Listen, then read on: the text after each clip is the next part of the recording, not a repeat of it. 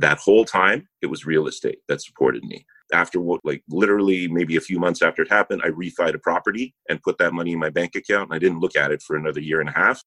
Are you a real estate investor looking to sharpen your skills, or a newbie looking to become one? You're in the right place. Welcome to Where Should I Invest? Real Estate Investing in Canada with your host, Sarah Larbi.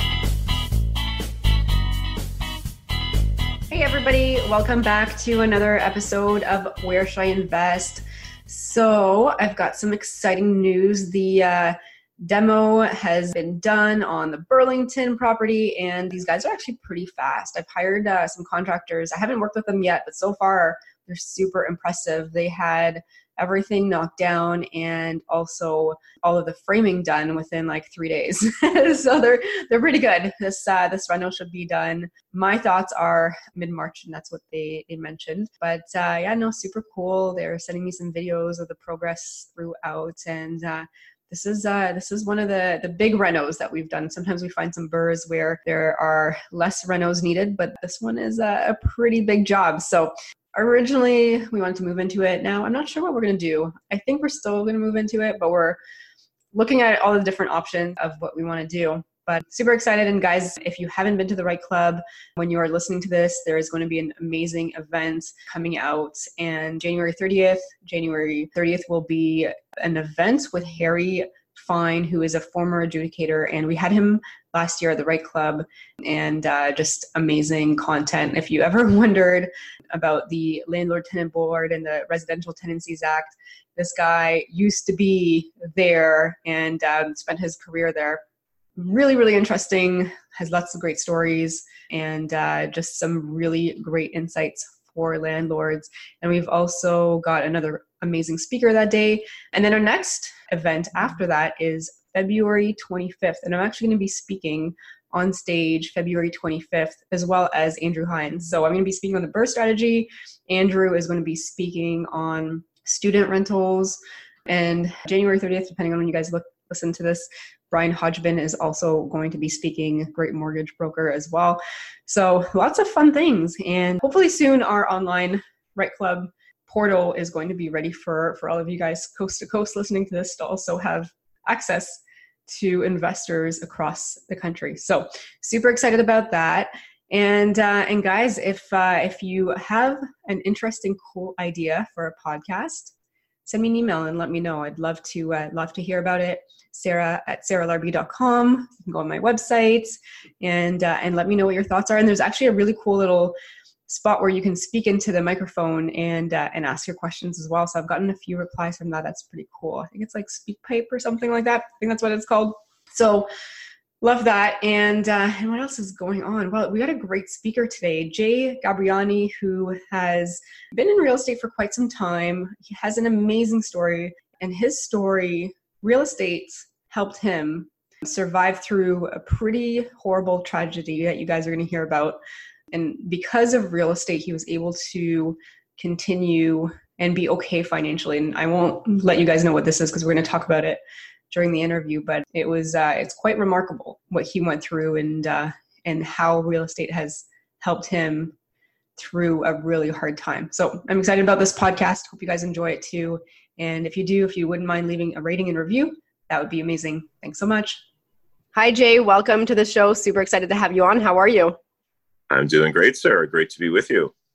Absolutely. Now, we met probably a few months back at a mastermind dinner that I believe that's where we met, that Wong was hosting, and we started talking about real estate because that was the topic. And, you've got such a great story, and I wanted to bring you on so that you could share your story with the listeners. And so I'm super excited about that today. But first and foremost, who are you? For the listeners that don't know Jay, who is Jay? Well, I'm a single father of three, live in Oakville, Ontario. Been real estate investing basically since my first child was born back in 2005 is when I jumped into the world of real estate investing, because after I held my son, I just realized that, I was doing okay as a bachelor, but you have to build for the future. So lots of business experience, lots of real estate experience. So I'm hoping to share a lot of tidbits with your audience today. Amazing. So I live in Oakville as well, so we're probably fairly close to each other. Yes, right around Bridge Road and Third Line. I'm a little south of the QE, yes. All right, so I'm probably like 5-10 minutes from you, not even. Sure. It's on the other side, other side of the QE, but still on Third. So, you got started in real estate when your son was born. Talk to us about how you got started, what your first investment was. Sure. So basically, he was born in August 2005, and I started joining some networking groups and stuff way back then in 2005. I actually studied for about 18 months before I made my first investment. And my first investment was a doozy. I'm sure there's members in your audience who are a little bit older who started investing at the credit crisis, 2007, 2008. My first investment was in Edmonton, Alberta, Canada. The area at the time was super hot simply because the price of oil had risen to like $135-ish. But basically, Sarah, you could not have bought any higher than I bought. I was buying 3-bedroom townhouses in North Edmonton for about $275,000. Credit crisis hit, and literally within what seemed overnight, but was kind of around 6 to 8 months, they were below $200,000. So I actually did not do well in my first investments. But I also realized that I had spent a long time training, learning, and I'm a believer in that even bad experience is better than no experience. So I took that and I just switched strategy after some Edmonton stuff, and I switched right here to Oakville back in 2009, 10, and 11. Started acquiring buy and hold properties. I invest in 3-bedroom bungalows on 60 by 120 foot lots.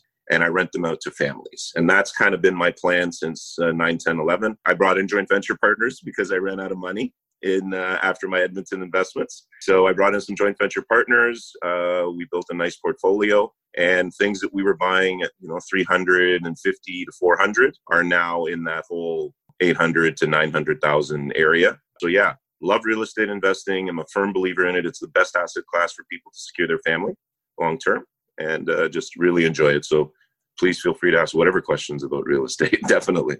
Awesome. Yeah, I do have a lot of questions. So are you still actively purchasing at this point, or are you just kind of managing what you've got? I manage what I got, and I hadn't purchased for years and years. Basically, I was on like a 4-year sabbatical from everything, 2014 to 2018. So I actually just made my first purchase back, literally just got the keys like last week. So yes, I'm starting back into it. Much easier now that you have results and that you can show people exactly what you're doing. But I also, I'm very selective now. I do believe in focus. So I focus in this area. Literally the area that I invested in Oakville, Sarah, was, you'll know it. It is a little rectangle. Third Line, Fourth Line, Rebecca and Spears. All of my properties were in there. I lived in there with my family. So it's a little tough to find the buy and hold to use that model here now.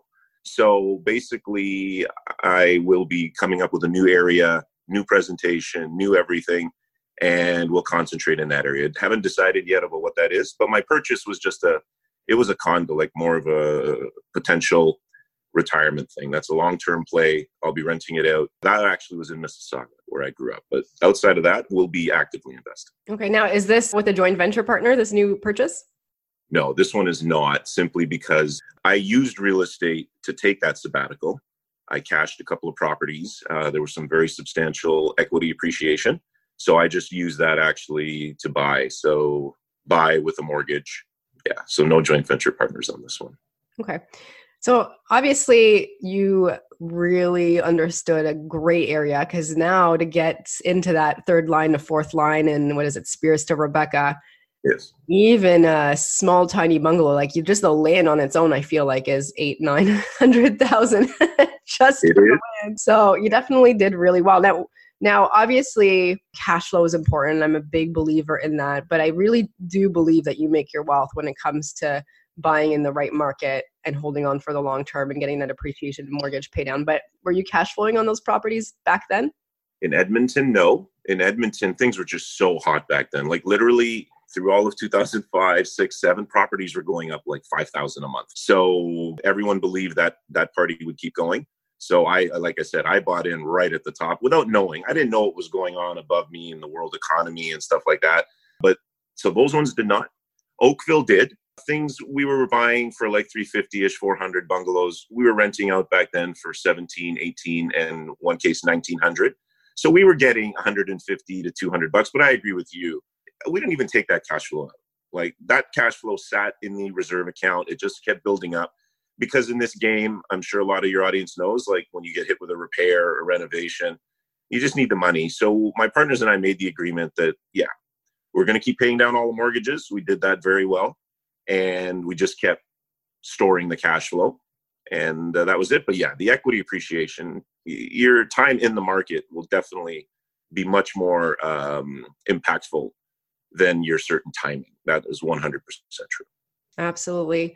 Now, you know, I love real estate, but it's not necessarily so much about the real estate itself. It's about the freedom that it brings and the opportunities that it brings for the lifestyle or the things that matter more than just money and real estate. And so how has real estate helped you?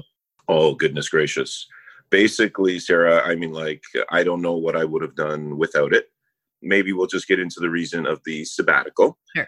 So, you know, got married 2004, right? And three kids, 2005, 2007, 2009. So let's just say that while we were building that real estate portfolio, it was really, really busy at home. Three young children. It was a traditional household. There, I was kind of the outwardly focused spouse, business, real estate, entrepreneurship.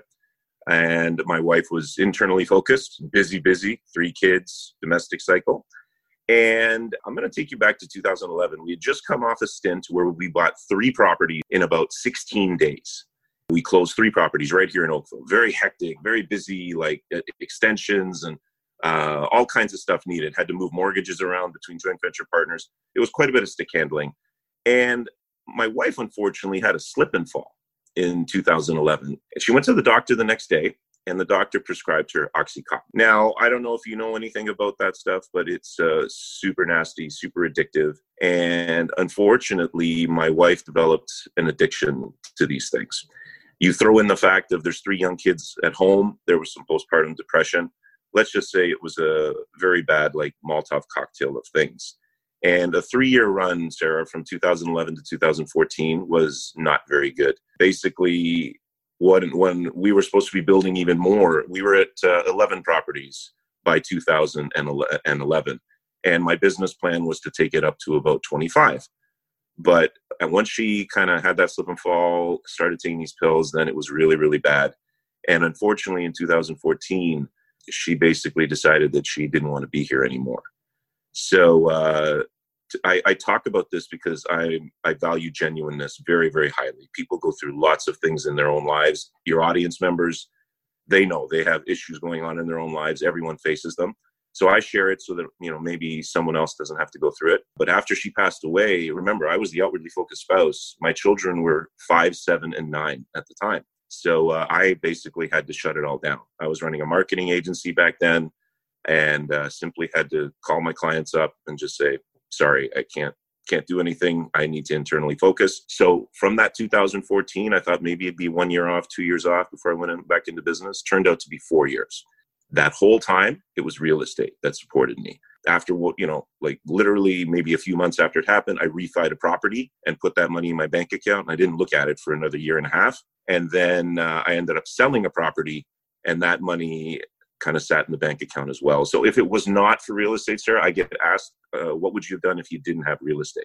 And I'm just like, I have no clue, right? So I don't know what would have happened. So I encourage the audience, if you're sitting on the fence about, you know, about real estate, about starting, get started, plant your seeds, because, you know, the vision boards and all that stuff. Yeah. Not once when I was doing those vision boards did I ever say, I'm going to need real estate in case my wife passes away, right? But that's exactly what happened. So I owe everything to real estate, because if it wasn't that, I don't know. I doubt I would have been able to take any sort of sabbatical. Who knows how my children would have adjusted. But because of real estate, I was able to take that 4 years off, take my kids to school every day and just concentrate on them and me. So that's the answer to real estate. So it's vital for me. It Absolutely. Was. Absolutely. I mean, that's just, I mean, I'm so sorry, obviously, to hear that. And I've heard your story. And I know we talked about it a little bit as well. But thank you for sharing, because I think it's, first of all, I have a bit of a background in nursing, and that whole OxyContin is definitely not something that you want to, you know, get addicted to. But as things happen, it's good that you had real estate to be able to have a fallback to say, I need to figure out what's important now. at that point in time and take care of your family. And it's amazing that you were set up ahead of time. There's obviously horrible things that will happen, and you definitely faced a huge one. But for those of you listening at home too, like, you could be sick, you could be diagnosed with something that will prevent you from working or will prevent you from working in the current job that you have. And so I think, and it's hard to say, I'm going to plan for these eventualities because they're horrible to think of, but unfortunately they happen. And so in a way, I'm happy to hear that you were able to continue and do what you needed to do for the family that yet you had to keep supporting, and that you were able to do it. And I think you've also created something really great right now for a support group for others. Can you talk to us about that? Sure. So basically, obviously, along with the emotional mourning and everything that you go through when a spouse passes away, one of the other roles that I had to take on in that year is we did have wills. We were set up for that, like way back when the first child was born. I was the executor of her will, or her estate. So a little background, I went to the University of Waterloo. I'm educated as a professional accountant. Okay, so I don't practice anymore. I don't use the thing anymore. But you would think that as a professional accountant, as an entrepreneur for 20 plus years, my entire adult life, I've only worked for myself. I have not worked for anyone else. And as a real estate investor, you would think that with all those skill sets, you know, handling paperwork, going through an executor, all that stuff would be okay for me. I'd handle it. But I actually had a horrible time with it. And then I started asking other fathers, right? Just because it was my experience. And I just, you know, like the chats you have, I said, what would happen if something unfortunately happened to you? Would your family be prepared? Would your family know what to do, etc.? And Sarah, the answers for almost everyone was no. Like, they wouldn't know what to do. I don't have my stuff organized, etc. So when I decided to come back kind of to the world of business in 2018, I decided to open a company called Prepared Fathers. And Prepared Fathers is all about empowerment. We empower fathers financially. So again, any of the things we're going to talk about, they apply to everybody, obviously. But I just happen to chose that niche because I'm a member of that niche. And Prepared Fathers, basically, we do some coaching programs. We have quite a few checklists, free stuff. So we always want to add value to the market and then decide and determine how we can help fathers. So that's been basically since right at the beginning of, or late 2018, early 2019 is when that started. That's amazing. I'm happy to hear that. So I do have some questions about that. Like, what are some of the things that you help them prepare? Like, give me some examples of maybe something that we're not really thinking of, but if something were to happen, we'd have to deal with, and what you see the biggest struggles are. Yes, great question. So basically, for fathers in particular, once again, applies to all parents, the deficiencies where I see kind of a lot of people, only 40% of fathers have a will. Okay, so let's just start with that. It is vital. If you have assets, like the audience has real estate, etc., and you have children especially, if you have those two things, I can't stress enough, it is vital that you have a will. Simply because if something happens to you, then first of all, the government is likely to take a higher share of that estate tax, probate tax, when someone passes away, if your wishes are not determined on paper in a will. And secondly, and this one's pretty well guaranteed, it will take longer for your family to regain control over those assets, for the government to kind of release them after they look at everything. So obviously, if something happens to you, then they're going to be dealing with emotional stress, but they now have to deal with all of this financial stuff on top. So when I encourage people who want to be a prepared father, it is... you got to have the right conversations with your stakeholders, your spouse, your estate lawyer, your executor of your estate, etc. You obviously have to have the assets, which is what you teach and your group teaches so well. You have to build up your assets, and then you have to have your paperwork. So conversations, assets, and paperwork. If most people can just kind of get through those levels, then they get from what I'll call financially maybe ignorant or negligent to financially prepared. And your children are worth it. So basically, that's the attitude that I have. So that's the starting point. That's the kind of preparedness side of empowering fathers. And then it's just a matter of, my specialized coaching is actually in widowers. Okay, so fathers, they're widowers, they need to get their financial house in order. Especially if their spouse was handling the finances and they become a widower, they're lost.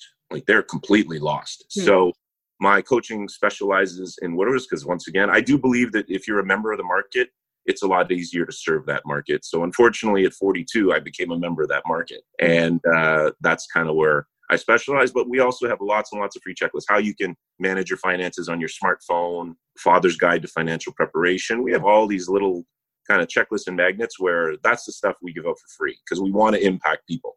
Whether they invest with coaching or anything, that doesn't matter. It's getting the message out there. And hopefully fathers can just kind of realize that it's so important about the stuff that I'm talking about. Because I don't know about you, but I never got trained about any of this stuff in school. No, absolutely not. So basically fathers, the ones who handle, again, whoever handles the family finance, doesn't matter fathers or mothers, but whoever handles it, unless they were professionally trained, no one taught you this. But we live in a first world country. Money is necessary. It's right below oxygen. So basically, that's what I teach. And I realized that fathers, some brilliant, brilliant guys, like doing some great things, they don't have a clue. So that's who I look to help. And that's the type of stuff that we talk about. All kinds of things when it comes to financial empowerment, all kinds of different levels. That's what we specialize in. And now we're going to take a quick break to hear from one of our sponsors. Hey guys, I just wanted to take a quick moment and pause the podcast interview here because I wanted to introduce you to Dahlia Barsoom of Streetwise Mortgages. I am a big believer, as you guys probably have heard, work with a mortgage broker. They are going to help you scale.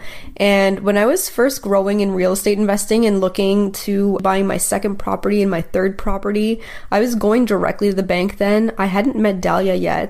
And I actually was hitting a roadblock when it came to financing because the bank started asking me for 25% as the down payment. And then for my third property, they wanted 35%. And it was really, really hard for me to A, understand why it was creeping up like that. And B, I didn't have 35% to put down. I had 20%. And luckily, I actually met Dahlia at that point in time. And Dahlia is actually an investor herself, and she works with many, many investors. And she knows all the pitfalls and the barriers that normally come up with dealing directly with a bank and all the different lenders. And Dahlia was actually able to not just find me proper alternatives, but I've got 9 properties now, and I'm still able to get financing with A lenders, and it allows me to be able to scale up without hitting the financing wall. And so she's been a tremendous help. So the other thing I really, really enjoy is Dahlia also does a free goals analysis. So if you go to either my website or her website, streetwisemortgages.com, mention the podcast and ask for the free goals analysis, it was a game changer for me. And it allowed me to actually understand what I needed to do, how many properties I was going to get because of the cash flow that I was looking for. If you guys wanted to reach out to Dahlia, you can reach out to her by email, which is info@streetwisemortgages.com, or you can actually reach out to her on the website at streetwisemortgages.com and then just go to the contact section. And you can also call her at 1-800-208-6255. 6255. Thanks for listening, and back to the show. And now back to the show. Yeah, that's really great to hear that. So when you were talking about the will and not the will and the government releasing, like it just kind of makes my blood boil a little bit, right? That they have so much control over everything. And so what happens as an example, if somebody has joint accounts? Yes. Oh, that was exactly one thing, Liz, that we had joint accounts. We also had separate accounts. Simple things. I didn't know the password to her accounts. I didn't know where her safe deposit box keys were. All right. She had a safe deposit box, and the bank put me through like literal hell to get to open it. All right. So I couldn't find the keys. So there's a lot of these little aspects that we would never consider until we're unfortunately in the middle of it. So I went and decided to pull all that stuff out to help people get prepared for these types of things so that they are organized, right? That their stuff's in one place. So it's brutal. And yeah, that stuff is still in your control. As long as you're healthy and able right now, again, please, if you have children, you have assets. Even if you just have assets, get a will. Definitely. It will be very, very helpful. Absolutely. That, and then power of attorney, and you know, what happens if you are just a vegetable on a bed, right? And just figuring out somebody and what the protocol is and what you want done. And there's really so much to think about. What about insurance? With the powers of attorney, by the way, I want people to realize that you can have a financial person as a power of attorney, You can also have a health-related one, and they don't necessarily have to be the same person, right? So just, I wanted to make sure the audience knew that when they're setting that up. If you have a friend or someone in your family who really knows about health and your health conditions, they're the person that you want the health power of attorney to, right? Because they can help make decisions for you, but people should just be aware of that. That's really good. I actually didn't know that you could have a financial one and a health one, and it might actually be easier potentially to have two separate ones rather than one. They not know, right? Like me personally, if I was someone's financial power of attorney, I can handle that now, but don't ask me to be a health one. I don't know enough about it or whatever. Don't have enough knowledge. So yeah, it's a great example, but yeah, you can definitely do two separate. That's great to know. What about insurance? What are your recommendations or your thoughts on that? Okay. So this was one of my massive mistakes, is that when I was younger, when we got married and we started building real estate, the conversation of life insurance came up, but I unfortunately did not have any life insurance on my wife. So it was one of those things where I never imagined in a million years that she would, physically, Sarah, healthy, super healthy. Yeah, the body obviously went through massive changes with three kids, but that was a big mistake that I made, right? I had the conversation about it. I sat down with brokers about it. But sometimes you just don't take that last step and you actually do the thing that you're researching, et cetera. So I leave it. But see, on the other hand, I knew I was building real estate. And that's exactly what happened. When my wife passed away, the sabbatical was funded by real estate. There was no life insurance. So that's a big mistake that I made. Again, I share it because hopefully that will add value to the audience where they don't make the same mistake I did. But yeah, let's just say that, $500,000, $1 million approximately didn't end up in my pocket, after the situation. But I highly encourage, especially if you have young children, A, especially if you are the primary breadwinner in your household, B, then I would definitely recommend that the life insurance level should be, this is my rough rule of thumb. I haven't talked to this about any broker per se, but I looked at it and said, what would I need? So if you have a primary residence and you have a mortgage on that, you should basically try and get coverage at a very minimum to pay off that mortgage. You can get it through on your mortgage application as well. You can apply for the insurance. And if you have children under 25, then basically you would know the cost per living per year. Let's say it's $25,000 per year for each child. You have two kids under 25. I would multiply those how many years you would need times the $25,000 per kid and add that on top to your mortgage amount. That should give you a rough rule of thumb of the amount of life insurance that you would need. It's rough, but I highly recommend people talk to their brokers. And in terms of other types of insurance, disability insurance, et cetera, as an employer, as an entrepreneur, there were not robust programs available when I started in business. Now that has changed because, if you said earlier, if you get hit by a car or you become a vegetable, life insurance is going to do nothing for you, right? You won't cash because you're still living. So you need disability, but I definitely recommend you get some life insurance, even if it's just something for until your kids are older and you get some mortgage pay down. Then maybe you don't need to keep doing it if you build a portfolio, but I definitely recommend insurance because that was a big mistake. That was probably my biggest mistake, is not having life insurance. That's really interesting. Now, you did talk about mortgage insurance, and to me, there's definitely some pros and cons. And I am not a broker. I did do my license back in the day, and I was a financial advisor for a very short stint. But here's my take on it. And everybody needs to go out and get their own opinion. But I like term insurance because they underwrite prior, and the amount that you get, the $500,000 or the $1 million or whatever that is. Yeah. That's what it is. I have an issue with when it comes to mortgage insurance because they don't underwrite at that time. They just ask you a series of a couple questions, and there's no underwriting till there is actually a claim, which can be very easily denied at that point.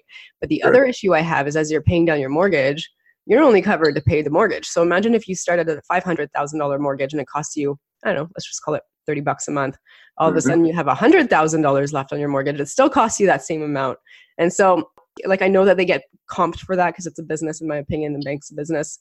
My advice is just go separate from a mortgage insurance option and just do a term or something different along those lines. That's just my own opinion, but I always say no to mortgage insurance.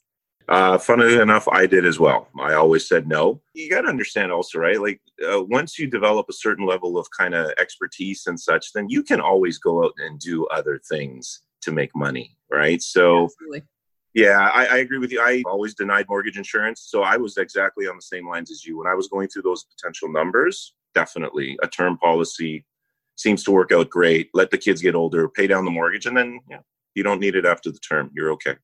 Awesome. One last question before we get into our lightning round. Sure. So just out of curiosity, what happens if somebody does pass away with the properties that you would own jointly? Would you have an idea on that?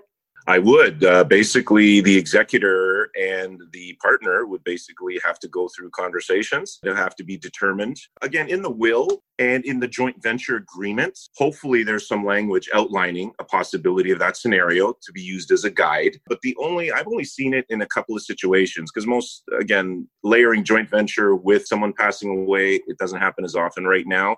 But the partner and the executor would have to sit down and determine what is the best long-term course of action.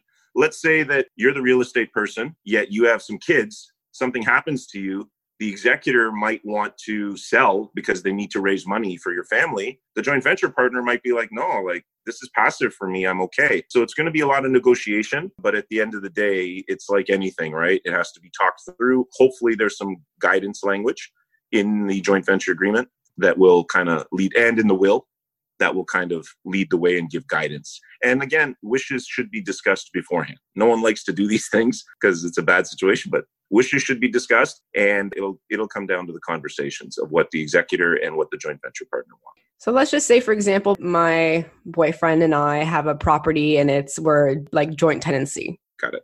And one of us passes away. Does the government hold stuff until everything is processed? Like, I would still be able to access those accounts, or are they frozen? The accounts you can access, but the right and ability to sell, you would need to get the clearance first, right? The government would have to clear the file or whatever you want to call it and make their assessment. You wouldn't be able to sell it. But no, it would run. You would still collect the rent checks. You would pay the mortgages and all that stuff while the estate is in that executorship stage, right? Where things are just being determined. So, and in joint tenancy, I'm sure there's also some language about these kind of things, right? When you sign that type of agreement. So right. It would just be a thing where, just double check it. But yes, you would still be able to access and everything. But yeah, not sell and possibly not even refinance, by the way. Mm. So that's something important to realize. So okay. Get a good lawyer in case if that happens. The other thing I would just say on that note as just a little tip is when you can refinance, just do it as a HELOC when you don't need the money. Because sure. even if it has nothing to do with people passing away or whatnot, it's just so much easier to do before you're actually urgently in need for it. Or even just you have access to money. So if you have a deal, then you can purchase that property without having to refinance if you don't have the cash, something else at that point in time. So it's always good to have, if you have equity and you can refinance, go do it and just do it as a HELOC rather than a cash out refinance. So your mortgage payments aren't higher, but you've got a line of credit sitting there available. Fantastic advice. You always have access to resources. It's not about having the resources. It's about being resourceful. Right. And whether it's your HELOC, whether it's your joint venture partner, it doesn't matter. I agree with you. Get it set up. You don't have to use it. You won't be charged anything. You'll only be charged interest only when you do use it. So it's a fantastic piece of advice. Awesome. So Jay, the next part of our podcast is the lightning round. So I'm going to ask you a series of 5 questions and you're going to give me the first that comes to mind. Are you ready? Great. Let's do it. Question number 1. What is your favorite real estate investing book ever? Real Estate Investing in Canada, Don Campbell, mentor of mine. Yes, that's a great book. I love him. He's written many great books. Yeah. Number 2, what is your favorite podcast? Oh, this is a tricky question. I actually used to listen to a lot of podcasts, John Lee Dumas. I've listened to yourself, Erwin, a lot of real estate ones. I don't listen as much. Favorite one? I'm going to go with John Lee Dumas. I've listened to him the most. Okay. All right, great. Question number 3. What is your favorite pastime? What do you do for fun when you're not doing real estate? Sports and chess. Okay. What kind of sports? Basically, I was a basketball player my whole life. So love basketball. I love all of them. The only one I don't really watch much or participate in is soccer. Never really caught that bug. All right. All of them except for soccer.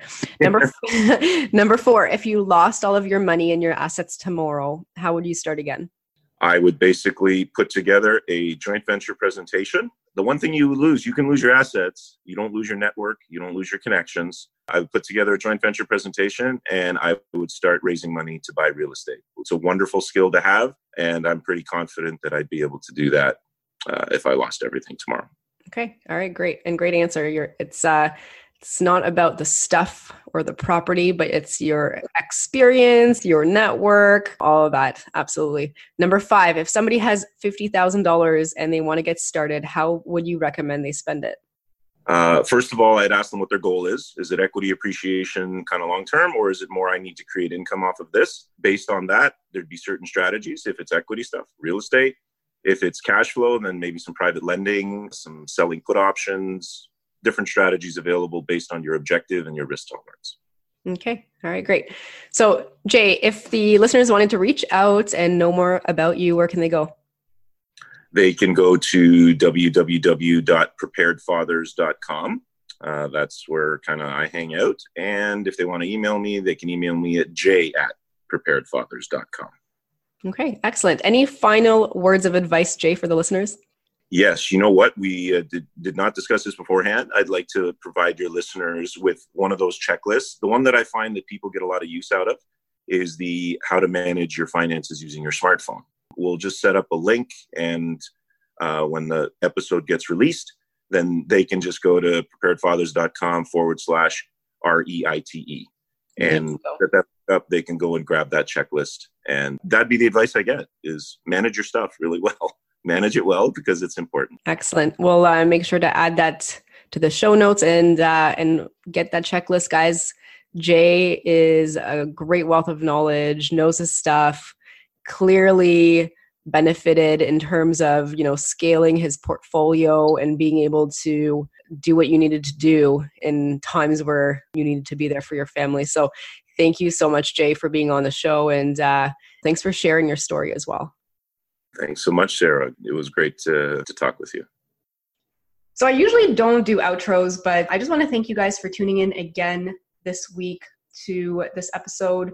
And let me know your thoughts. Let me know if you enjoyed today's podcast. And also, guys, by the way, I am launching very, very soon, February 15th, the second cohort for the BRRRR course. So if you are interested, there's still a few spots left. The information and the details are on my website.